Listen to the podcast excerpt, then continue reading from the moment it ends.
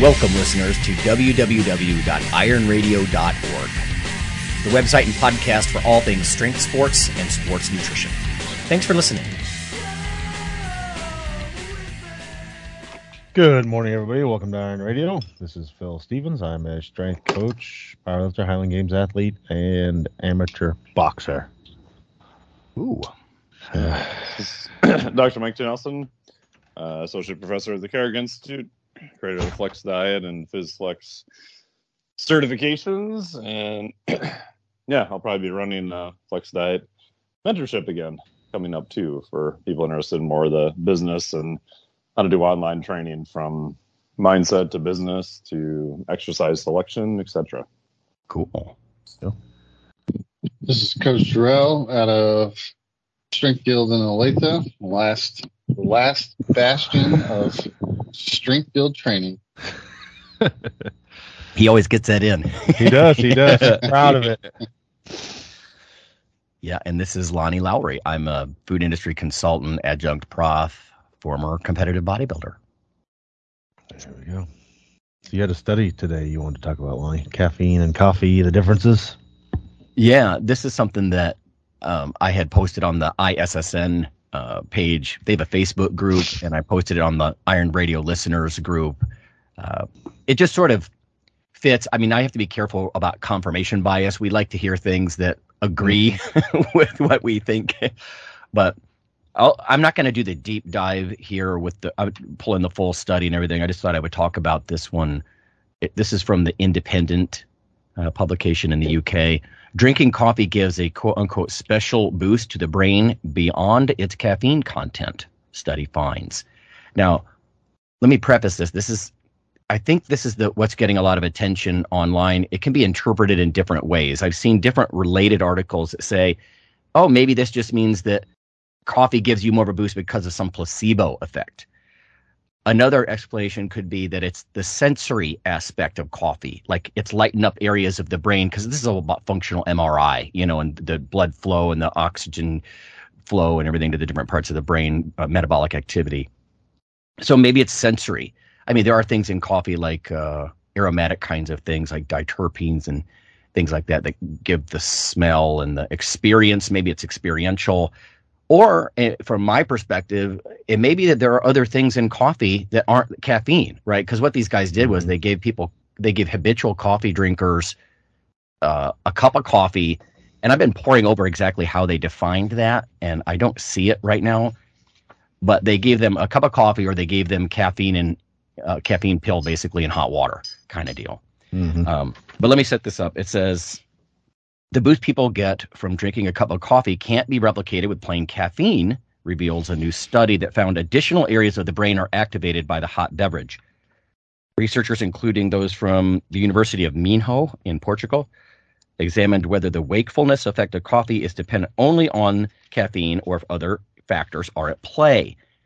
They found that caffeine only partially reproduces the effects of drinking a cup of coffee, and they published this in a recent journal Frontiers in Behavioral Neuroscience. It says while caffeine boosted areas of the brain that make one feel more alert, and I mean, of course, Mike was part of a position paper on caffeine.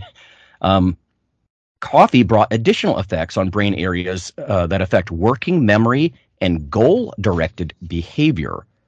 Uh, again, these were habitual coffee drinkers. They put them in an MRI unit uh, either before or 30 minutes after. They either did the caffeine and water or the coffee.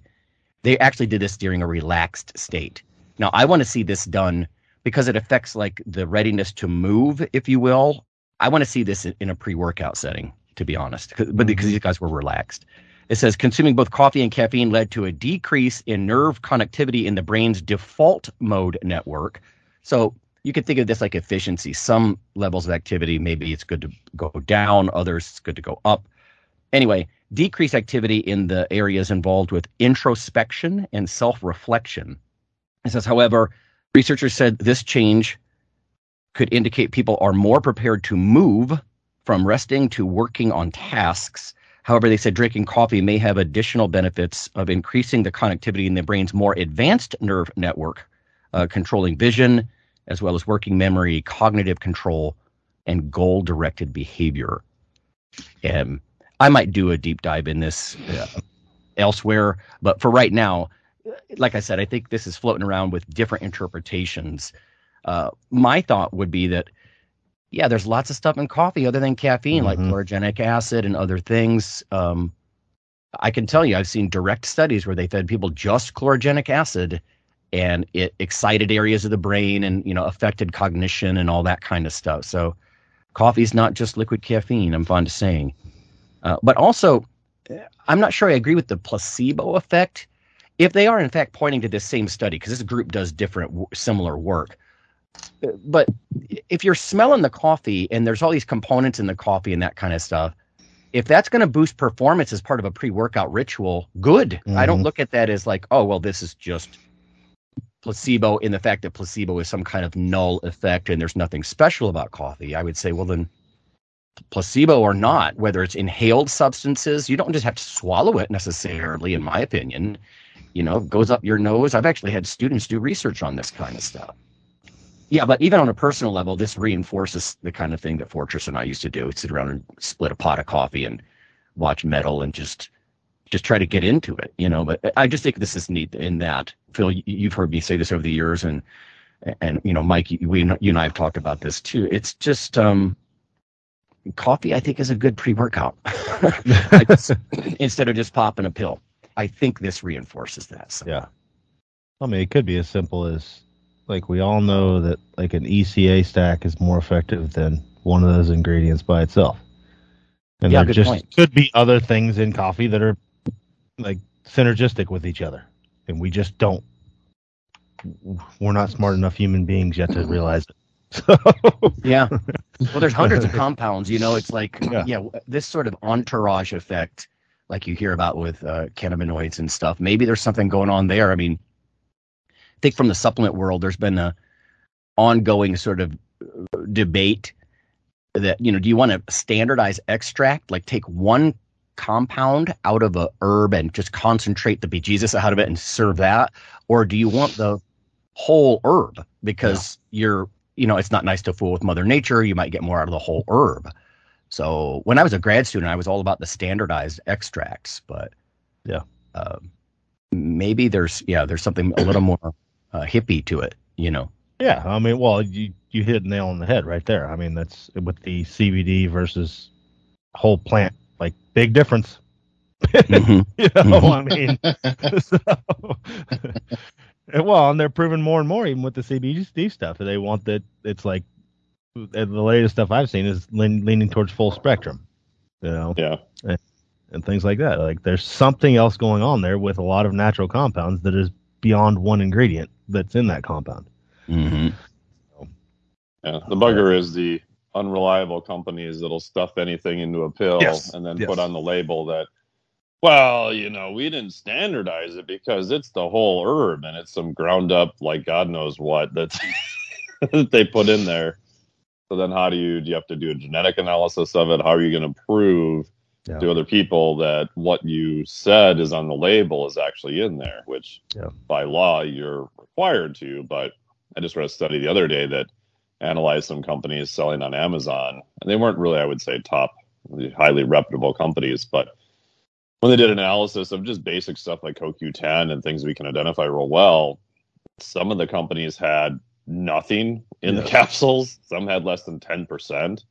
I mean, it wasn't like you were off by a few percentage and you didn't do your overages right. Like you were Yeah. not even in the ballpark. Oh Yeah. Lord. Yeah. Uh, we saw that years ago with vitamins and stuff with big Yeah. brand brands. You know, Yeah, it's a whole nother problem about meeting label Yeah. claims and that kind of stuff. Uh, Yeah. And you know, it's relative to the coffee too. It's part of the art and the crapshoot to all this, like in finding out your pre-workout, you know, ritual or what you're going to consume, if anything. Because I mean, a cup of coffee, what does that mean? Beans from all over the world, roasted Mhm. different ways, ground up and brewed in different ways.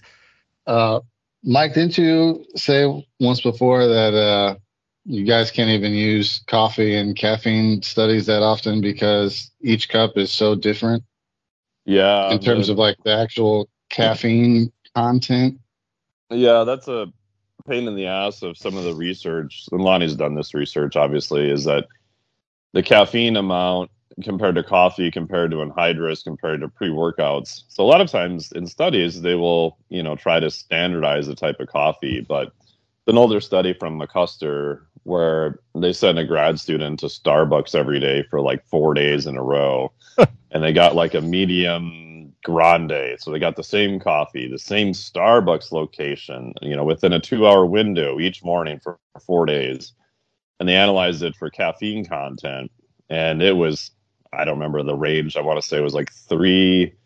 Was it something like 350 milligrams was a high end, like 220 was a low end or something. Yeah. It was very variable. I mean, it was if you look at milligrams, like you you saw differences of up to 100 milligrams potentially. Yeah. You know, so it wasn't like a couple milligram difference. It was a pretty huge difference. And like Lonnie said too, that's that's not accounting for bean type, grind type, location, brew method. Like this is Starbucks who is trying to make every cup of coffee Yeah. everywhere in the world the Standard. same Mhm. whether you like it or not. And so, yeah. So for athletes, like, you know, yeah, I think most people, if they're using coffee pre workout or whatever, I think that's fine. That's part of a ritual. I like that. If I'm doing something that's highly calibrated, or especially with endurance athletes, we're using multiple doses and we want to try to replicate something. Unfortunately, for that, I almost always use anhydrous caffeine because I know what happens. I made this mistake before guy goes to a race. He's like, well, I just got my double espresso from the local place. And then it's either no response or, and they're caffeine sensitive, it was too much. And then, you know, just kind of messed them up. So I just switched to using anhydrous caffeine for those particular places where you need to have a higher level of precision. Yeah, my Well, formulation yeah. was was via. Via you- is the I, I gave Phil it. a couple packs of that once, Mhm. right? It- Yeah. not only is it strong, it's got like two and a half times the caffeine of uh, typical instant coffee, but it's p- plus or minus three milligrams in a packet. It's 164, I think, plus or minus three, and that's so much better than trying to brew coffee with a with any, like Mike said, any precision. You know. So. I mean, that goes back to the problem with anything natural. That that was, was the original problem with Yeah. Ephedra. With ephedra was the HCl tablets; they were standardized, whereas Yep. the plant wasn't. You know, I mean, one plant has a shitload. One plant, so you had people accidentally or on purpose taking too much. You know, so Yeah. This would be a good way to look at uh, brewed decaffeinated coffee, right? Because that may get at some of the other effects of the coffee independent of the caffeine. If they, you know, do a follow up study, it would be cool to see. Yeah, that in fact the researchers said that. I'm going to talk about this with a with a student on a on the Nutrition Radio podcast. I think do a little deep dive here that doesn't bore uh, people, but um, that's exactly what they said. That we really Yeah. we're not accounting for other control. It's you know it's like anything else in research, as you know, Mike. Is what is the comparison you're trying to Yeah. make? And here they're just trying to say, what about caffeine versus coffee?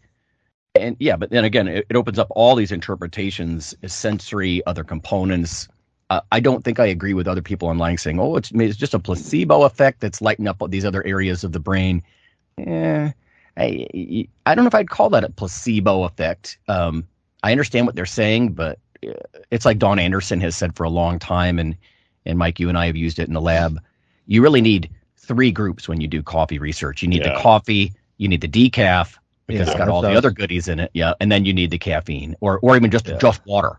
Just Even what four I was going to say, you'd need three or four. Yeah, because you Yeah. need because I could see the placebo effect being huge if you had like just a decaffeinated caffeine group, but people didn't know it was decaf.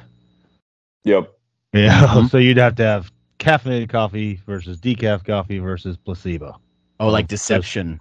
Yeah, yeah. I mean, if you just told people we're giving you a cup of coffee and you gave them decaf, they'd still be jazzed. yeah, Yeah. I bet they still. It's just like the people. If you tell, we've heard stories of like guys told them they gave them drugs, steroids, and they didn't, and they were like, "Dude was training his ass off and got jacked," you know, and I gave him fucking sugar pills.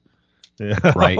That's right. Uh, so perception is a powerful tool. So Yeah. Absolutely. And there was a brand new study. I haven't read it yet, and unfortunately, I don't have the title in front of me about the the neurobiology of the placebo effect that just came out the other day. So I'll have to find the title. I didn't pull it yet because it wasn't open access, but renewed research in that area for sure.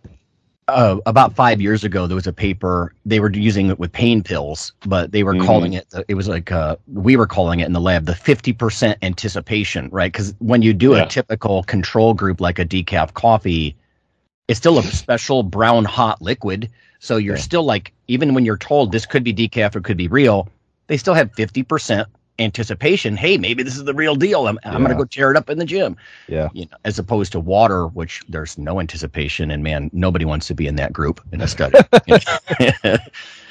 yeah. Yeah. So, all right. Well, we can move on to the topic. Take a little break here, and uh, we'll be right back.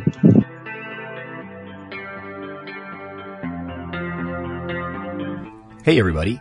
Iron Radio is back and in an expanded way. What can you expect? Well, first, you can get it simulcast every week on the nutritionradio.org network as well as on the original podcast. It'll appear regularly on iTunes, Spotify, and all your favorite podcasting sites. We have a new Iron Radio slash Nutrition Radio Facebook page as well. Please check us out. We're even backed up on YouTube. Second, please tell your friends who are longtime loyal listeners that they may see emails that share just the episode link and the show notes. This is a new thing and we hope it will build community. Third, if you were a supporting member in the past, we may prompt you to resume through PayPal, but we will confirm each and every donor before reinstating that membership category. We'll never just restart your $4 auto payments without agreement from you. And of course, we will accept new members moving forward as well. Starting back slowly and honorably is the goal. And lastly, expect the sister show Nutrition Radio to expand into once weekly 45 to 60 minute episodes with guest co-hosts covering the same nerdy nutrition news that's been broadcast for a few months now in daily 10 minute clips. We hope that an expanded presence will get you the news, education, banter, and guests that's made Iron Radio's community so loyal from the start. You are appreciated. Hi, guys. We're back. What I wanted to talk about today was I think we touched on it before, but maybe go a little more in depth. I wanted to talk about training through oh injuries or aches and pains and like there's there's various levels of them there's things that you need to train through there's trains things you need to train around and then there's times that you just need to t- just don't do anything um and what's made me think of this is well i'm battling yet another injury but uh so i tore my plantar fascia again Oh, this time on the other foot oh, doing boxing.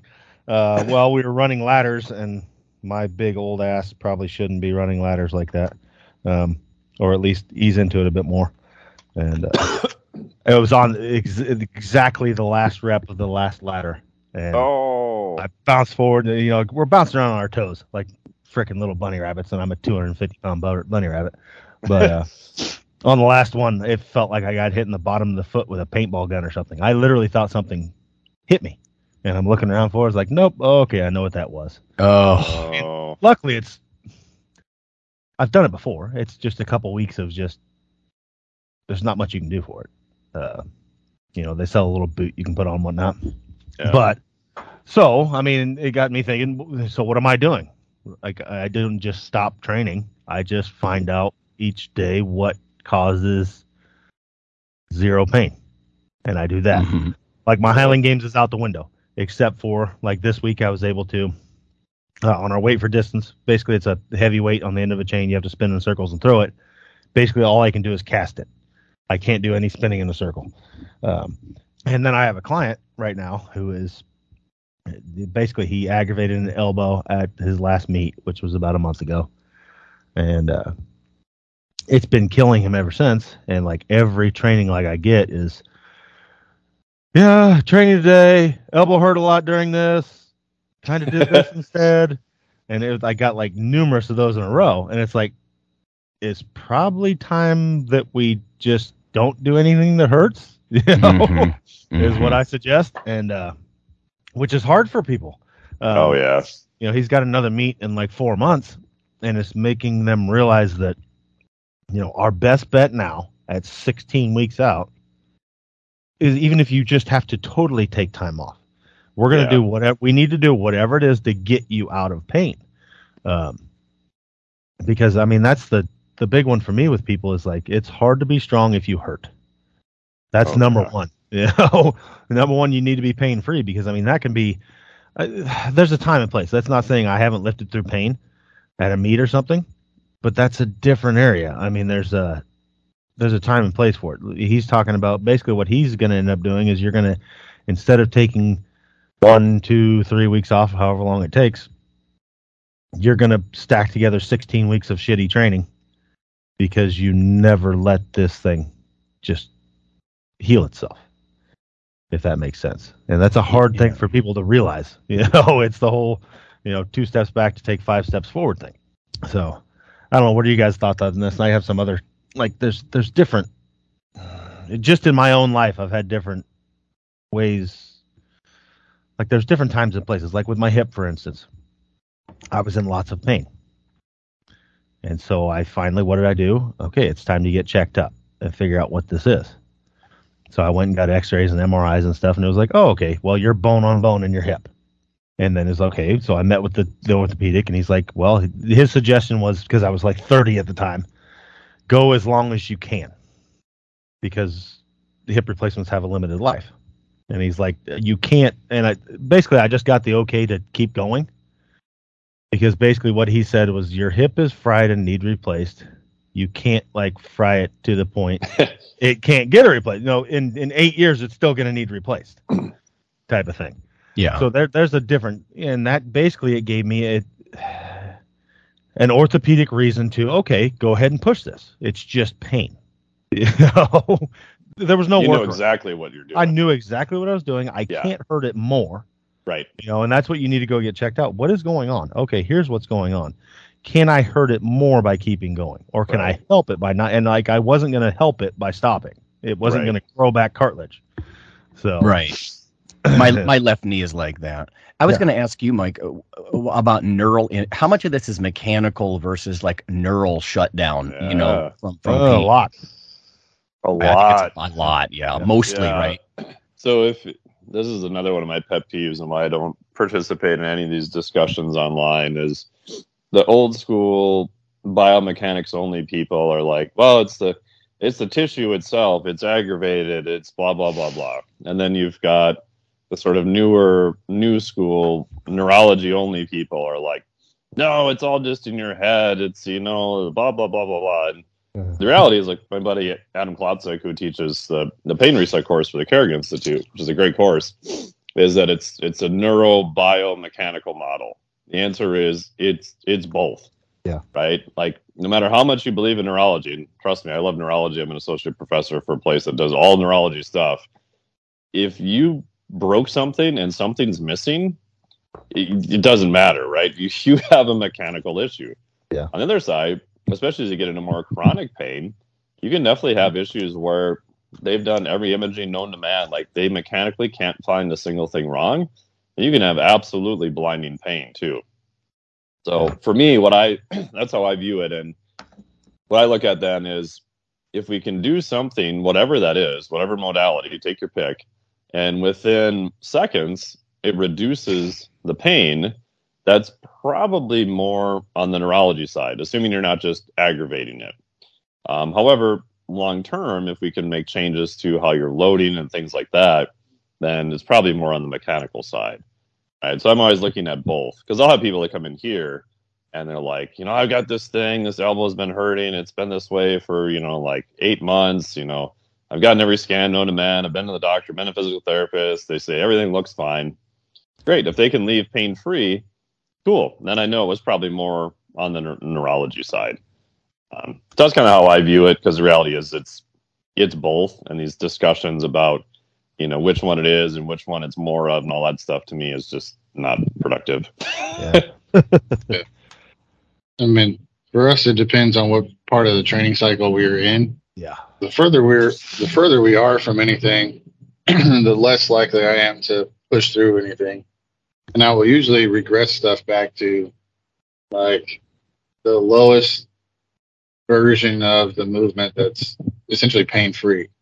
So if we can, like, let's say, you know, back squat is giving us trouble or whatever it is, and and also when you go back down and build back up, you can usually fix a couple like technical errors that have developed. Like whenever you push to like new weights, you develop new technical errors that are minor and you don't have to like fix them on the fly.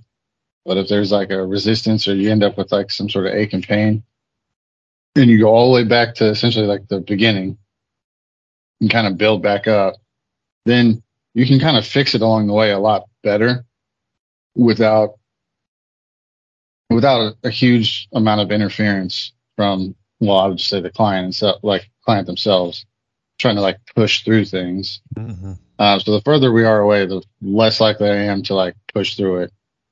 And so it kind of depends on the, the joint. Usually I'll find a few exercises that we will build through. I try to give them targets. Like once we get to this weight, even though this, this kind of gets depends on the client, because then they'll try to like force that exercise too, depending on who they are.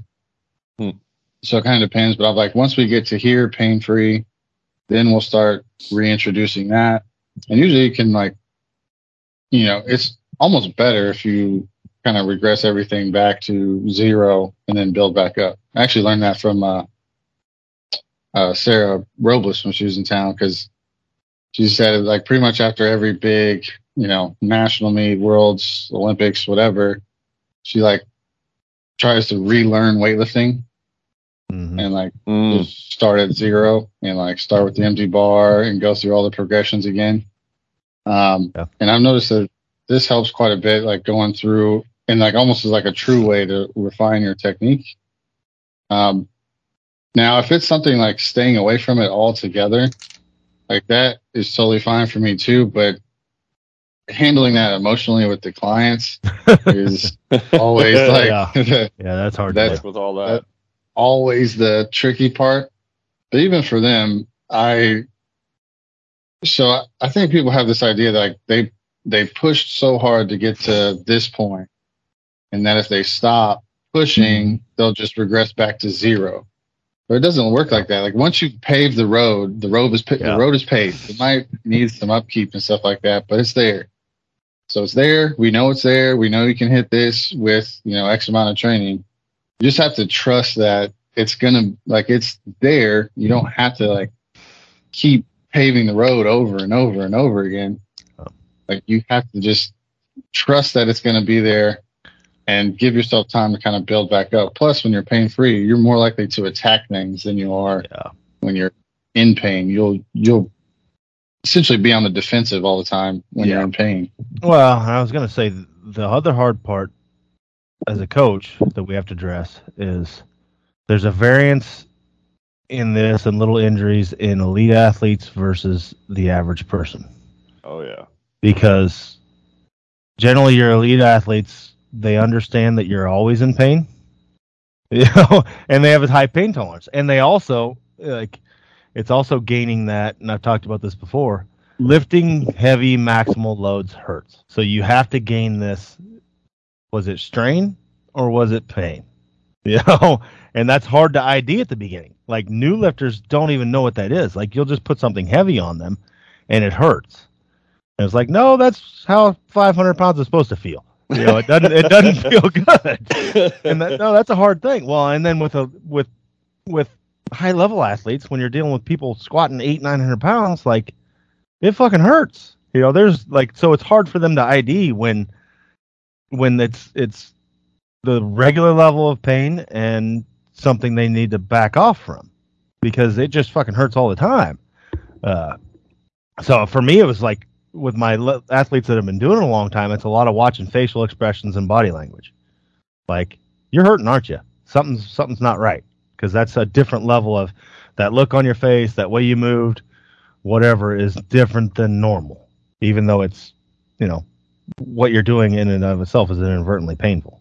I mean but it's it's looking for that and and knowing when to have clients back the hell off especially higher level clients and sometimes with lower level clients that's that's harder because they don't have that like you don't know like is this dude really in pain or is he just getting ready for a meet because we've talked about it before like the worst i ever feel is like two weeks out from a meet and that's what i tell people i've had numerous people come to me coach i feel like i get hit by a truck Perfect. Well, we're three weeks out. That's how you're supposed to, you know, type of thing. Good. You're right where we want you. You know, uh, that's that's the tough part because I mean, what we're asking people to do, especially in strength sports, is, is not normal. It's not pain- Not normal. Yeah, Right. it's not pain free and it's not normal. It's just like you talk to professional athletes, like they're in pain all season. You know, they're never 100%.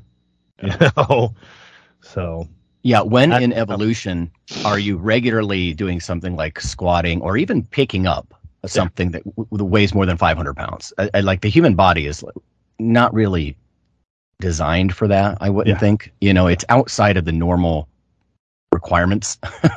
Yeah. But you know what, Phil? You were talking about how elite athletes are used to this stuff.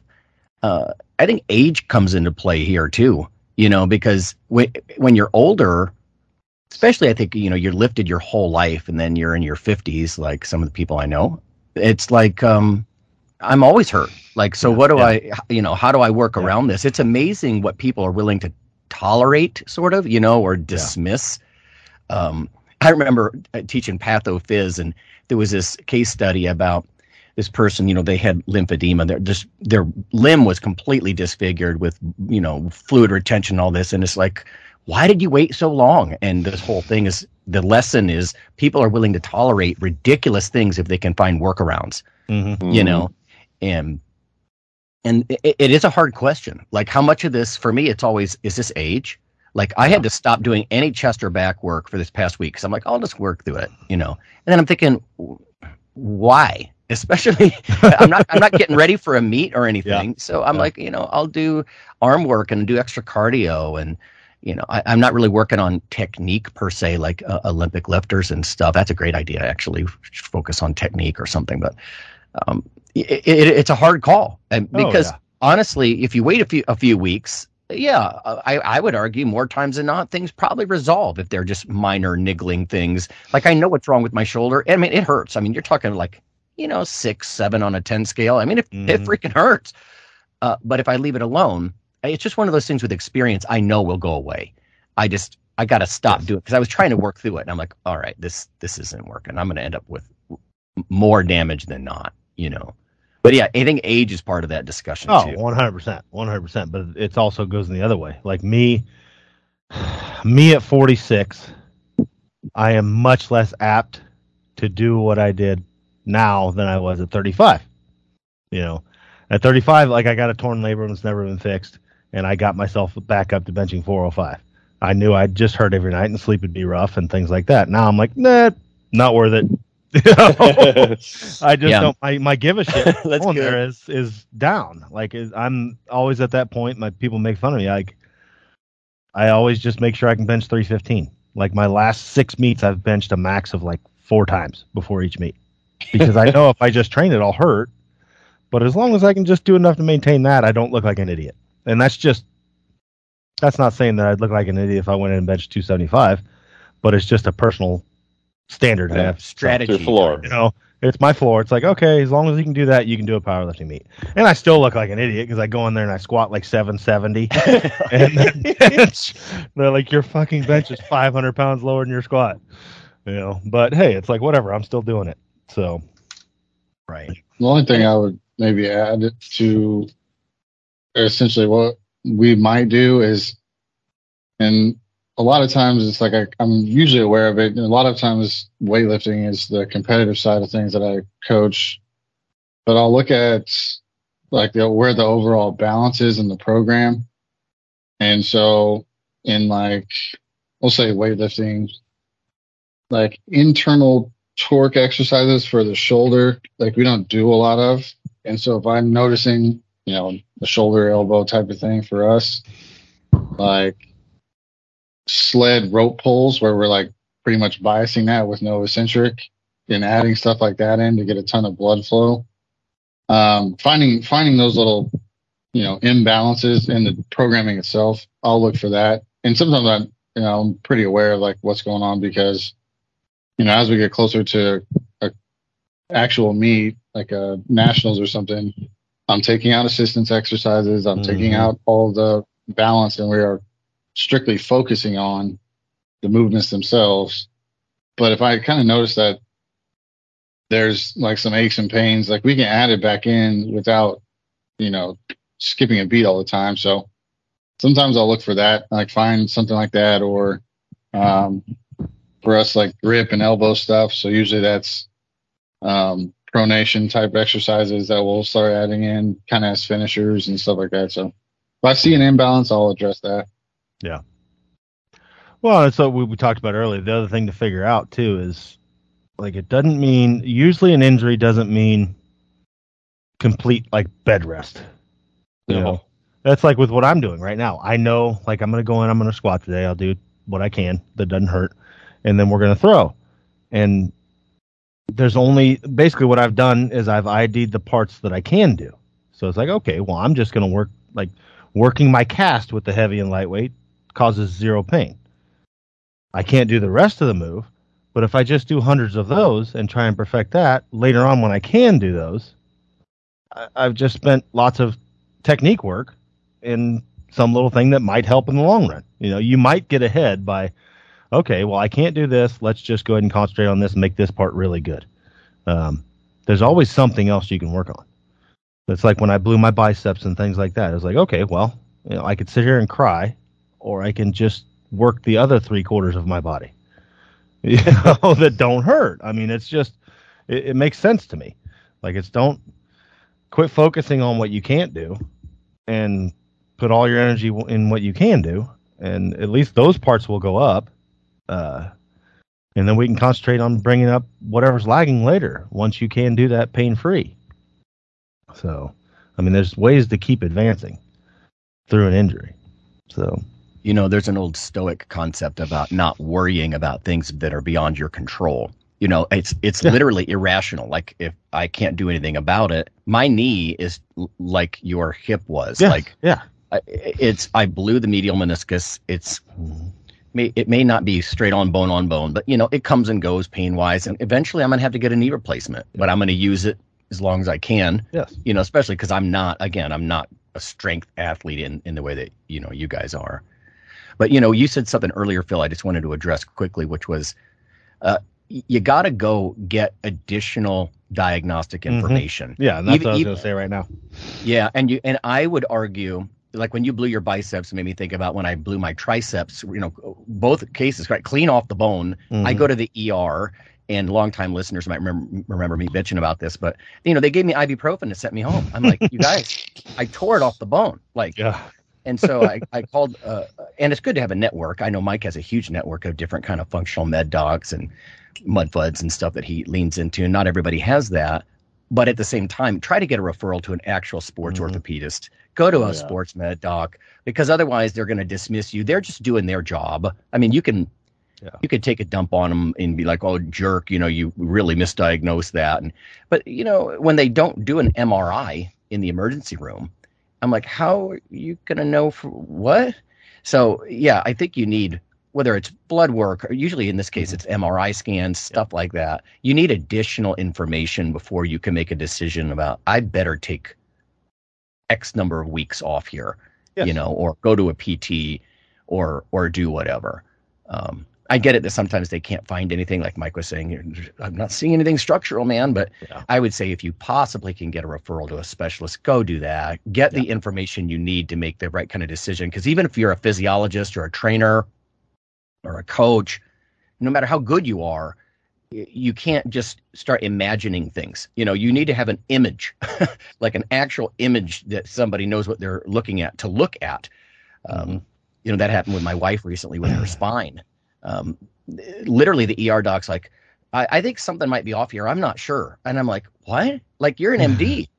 And Yeah. they they brought in the sports orthopedists, and uh, then then they were actual spine specialists. The one guy was, and he's just like, "Oh, I wish I would have just looked at this first. It's clearly this, this, and this." I'm like, "Oh, thank you," you know, because he had an image to look at, and he Yeah. knew what he was doing. He was a specialist. Anyway, No, but what you're getting at there is like like I said with my hip or your knee or my knee and things like that, it's the definition of a problem is like a problem has to have a solution. Like and that's what you need to find out is your solution. Like with my hip, it ended up not being a problem because there was no solution. It was like, okay, there's nothing I can do to make this better or worse aside from massive surgery. Right. So Yes, I'm just gonna block it out. Like I, you can't hurt it more. You can't, and I. But I had to go find that out. I wouldn't know if I didn't Yeah. go in. And then I was able to mentally shut it off. It was like, okay, doc says this. It's gonna hurt. Can't hurt it worse. Okay, I can go. Then I was able to like in my mind because I didn't know before that. Like, am I hurting myself by keeping training? Do I need to take time off? Is that going to make pain go away? Once I find out, it doesn't matter how much time I'm taking off. You're still going to be in pain. Well, I might as well be in pain and be strong. You know. Yeah, better to get the info instead I'm of either just yeah, worrying. yeah, Yeah. instead of just worrying. And then like like with my bicep, I knew okay, it's fucking blown. I just won't use it for six weeks. You know, so but it's, it's those injuries that you just don't know what the hell's going on. It's like eventually you need to go get information, Mhm. like find out what is wrong, and then we can ID. Like, is it a problem? Is it? Do we work around it? Do we work through it, or or what? But we don't know that without going to see somebody. So you know, I once had a physician say, "I'll tell you what, Lonnie," because I was waffling on something, you know, and and she said, "When your symptoms are bad enough, it'll bring you back to me," you know. And I thought, well, that's that's a really black and white way to look at it, but yep. yeah, it is true. It's just that yeah, some people, if you're headstrong or you're less experienced or whatever it might be, yeah, you do need to think about what am I doing? You know, like it, it is toward what end? Like Darrell said, you're not going to regress to zero. Yeah. You know, most Right. people that are really experienced lifters, uh, they could take weeks off. Are they going to lose a little strength? Yeah, but there's no way they're going to regress to zero. It's probably going to be good for them. You Yes. know, uh, uh, hormonally, metabolically, uh, orthopedically, you know, all of the above.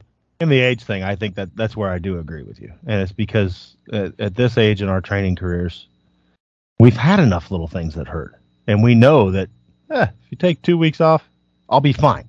You know, we have that vocabulary with it. We know that we won't. Hell, we like Mike said, we might even come back stronger if it's only two weeks, um, because our bodies are actually recovered for once. Right. And No, people I've had that- give that enough.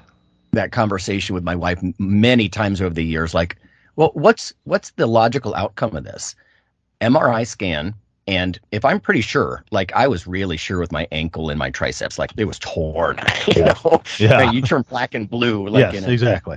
12 inch either way around that joint you know but what's the option? You know it's surgery. It's mega expensive protracted surgery. Yep. uh, and so yeah uh, that's one of the things that helps me make that decision is if it's just niggling pain like my shoulder lately i know that that'll resolve. I don't know Yep. how i know um, it's not even important for me to realize is it something more intrinsic to the joint is it my anterior delt i don't know i don't really care Uh, Yeah. but i know from experience that kind of pain is Yeah. going to go away that's Yep. not going to lead to catastrophic surgery and i don't want to have to go pay for an mri and everything because this is going to go away Yes. you know so there is that everybody's got to make some level of uh, judgment i think i mean obviously the the safe advice to all of the listeners is you know just go check with your md and get a referral to a sports specialist if you can Yeah.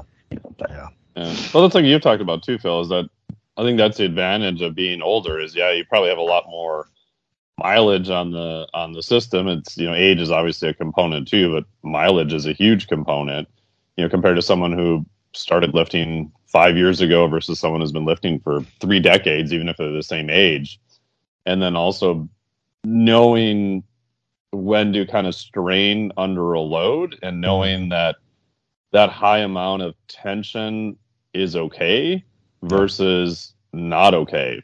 I feel like for me, that took me way too long to learn because Oh, even yeah. now, on a good day, you'll be able to be like, okay, yeah, I can finish this lift. I got it. It may look horrible, but I know for sure it's fine. There's no risk of injury. Or other times, like, you know, on a deadlift, it gets two inches off the ground and you're like, nope, not there at all today. Yeah. Yeah. Yeah, and it's finding that vocabulary at those times where it's like when to pull through that. When is it okay? Like there are there are lifts in, that I've taken in training where I'll just tell my partners to take it that I would not say that in a meet. Yes, Like- yeah, and that's training versus a eh, meet. Yeah, and I'll have them take it because it's like, okay, there's a 90% chance I'll make that, but there's a 10% chance something's blowing up. Right. It's not worth it in training. You know, No. in the meet, I'd take it. You know, it's like, go ahead and take it, guys. And they're like, what? You're moving fine. Nope, something's wrong. You know? Yeah. And, uh, but that, and like you said, that's a vocabulary that comes with age. That comes with just knowledge and age. And That is the bad thing is in reps and the bad thing is, is I think it's like I don't know an elite level strongman or powerlifter that like hasn't had major injury, Yeah. and I think it's just something you have to go through to get there. You know? Yeah. uh, it's a weird thing. It's just like training, like we've talked about. Like when we all started training, we did stupid shit, but and so as coaches, we try and not get people to do stupid shit. But there's a certain amount of stupid shit you need to do to figure out your limits. You know, that's the hard Yeah. part. It's like you can't skip it all. They they have to at some point. Like we all did that dumbass training where we're running the rack and we're doing multiple drop sets and shit like that. Like you learn, you learn. Okay, I can do that. Should I do that? Was it actually beneficial? Yeah, probably not. You know? Yeah, better when you're Well, young. You yeah, know, but when- we know our limits. Yeah, that's also how you learn your like. Like most people that come into strength sports don't fail at a load. You know, they they don't physically fail; they mentally fail less because they just don't know how to pull it out. You know, hmm they don't know that the amount of strain they have to give, and it feels a lot like catastrophic failure. you know, there's a fine line between really hard straining and real pain, and Yeah. there's only the only way to learn that is through miles, man. Well, it's the intangibles, right? Like uh, Mike, like you said, you know, you start to pull in a barbell, you're like, nope. At least a half a dozen times in my life, I've done the nope and walked out, and Yeah. I and I probably saved some catastrophic blowout. Mm-hmm. Oh yeah. Yeah. You know, um, and that's wisdom, maybe. Yep. You know, it's you Yep. might say, oh, you know. Wimp, you know, especially in the bodybuilding mentality, drive through it, push through it, you Yeah. know, and but no, I, I think I, I I'm pretty sure. And can I prove it? No. Right? Yeah. because if I Yeah. saved something, maybe a few weeks went by and I got enough protein and collagen and vitamin C or whatever in me and I recovered and I, you know, um, but had I done it that day, it would have been real ugly. Yeah. And so I, I don't know how to teach that. Like you said, I like I like the term vocabulary that you Mhm. used. You know, it it becomes part of your vocabulary. And you're like, nope. Because anybody who'd be like, even if you're there with a training partner, now that that's a little bit extra responsibility, but Mm-hmm. you know, it's like, listen, I, I don't know. I'm just something's telling me no. I'm going to say no. And unless you're doing that monthly, that's a problem, probably. Yeah. But you know, you can't make an excuse either. But I, I do think that that's um, that is part of the vocabulary you learn. Yeah and the only one thing I have noticed that I wish I would have known earlier is that if the person's movement overall and like a subconscious movement, like gait or running, is good, at least in my experience, it appears they can strain much more safely under load. If their gait or their underlying movement is kind of off a little bit, and there's obviously huge exceptions to this from their norm, yeah, in those days, I get really nervous about them straining. So I'll Mhm. watch them. Like when I trained people in the gym, I used to, they thought I was some weird hydration person because I'd tell them to go get a drink of water all the time. And it was just an excuse to watch them walk without thinking someone's watching them. And you'd see them kind of, oh, the right hip's not doing extension. Then, okay, let's change this. And then if they, we kept going up in load and their gait pattern, everything stayed pretty good, then I, I felt more confident and safe that it's probably going to go okay. And again, sometimes it just goes right off a cliff and there's anything you can do. But I was like, one thing I wish I would have looked at sooner to try to get some idea of what's going on. All right. That's about all I got. No, it's good, good stuff. So I will tell you on the coffee thing, you guys should try this. Uh, I was going to bring it up earlier and I forgot. Uh, the one thing we've started doing is we are roasting our own coffee now. Oh, You should try it. You can do it in your air fryer. really? Oh, Yeah. So basically, I went to my buddy's a coffee, total coffee nerd, and let's say he's roasted coffee forever. Like he's he won coffee review and roaster of the year, and basically he turned me on to where he orders his beans from. And he's like, "Yeah, just order beans and roast them up." And uh, it's half as much, It's like really good coffee for half as much as you normally buy it because it's not roasted. But uh, it's fun. It's fun to try, mess around with. You can. I'm gonna go a little darker today right. and I'm gonna go a little lighter today. But uh, yeah, if you haven't tried How long it, does it typically take? I throw it in the air fryer for like 20 minutes. Oh, that's not long at all. Yeah, and then you just grind it up, or you can do it in the oven. Like there's certain temperatures. If you just Google it, there's certain temperatures you need to hit for certain roasts. Right. It's a hobby uh, kind of. Yeah. Yeah. And it's like, ah, if I screw it up, I screwed up a pound of coffee. You know, I've wasted five bucks on worse. No doubt. but it's no, fun. no Try it. It's like, oh, here we got this taste out of it. We got that taste out of it. You know. So. I am no, I am not him, but again, he has thousands of hours into it, so he can just sit there and listen to beans and be like, oh, okay, they're right here. Just talking to the beans. Whisperer. yeah, exactly. Bean whisperer. Did you hear that? That was the second pop. No, I didn't notice that, but yeah. so, I got nothing. uh, yeah. That's cool though. I never thought about actually doing that. Um, Oh, it's fun. Yeah, it's just something to. You can do. Hell, my wife's done it in a cast iron pan. You just sit there and stir beans until they're a certain color. You know, Huh. however you want to do it. But no, that's cool. all right, guys, well, I'm gonna get ready to go squat. Squat. All right. Catch you later. I'll see you. Iron Radio is accepting donations. If you like what we do, the professors, the scientists, the bodybuilding show promoters, the athletes themselves in powerlifting and bodybuilding, um, please consider making a donation. Uh, we also are accepting supporting members. So for $4 a month, which is frankly less than the bank sneaks out of your account in fees, you can step up and support a form of sort of public radio for the bodybuilding and powerlifting and strength community. The Iron Radio podcast and all of the audio on ironradio.org is for informational purposes only.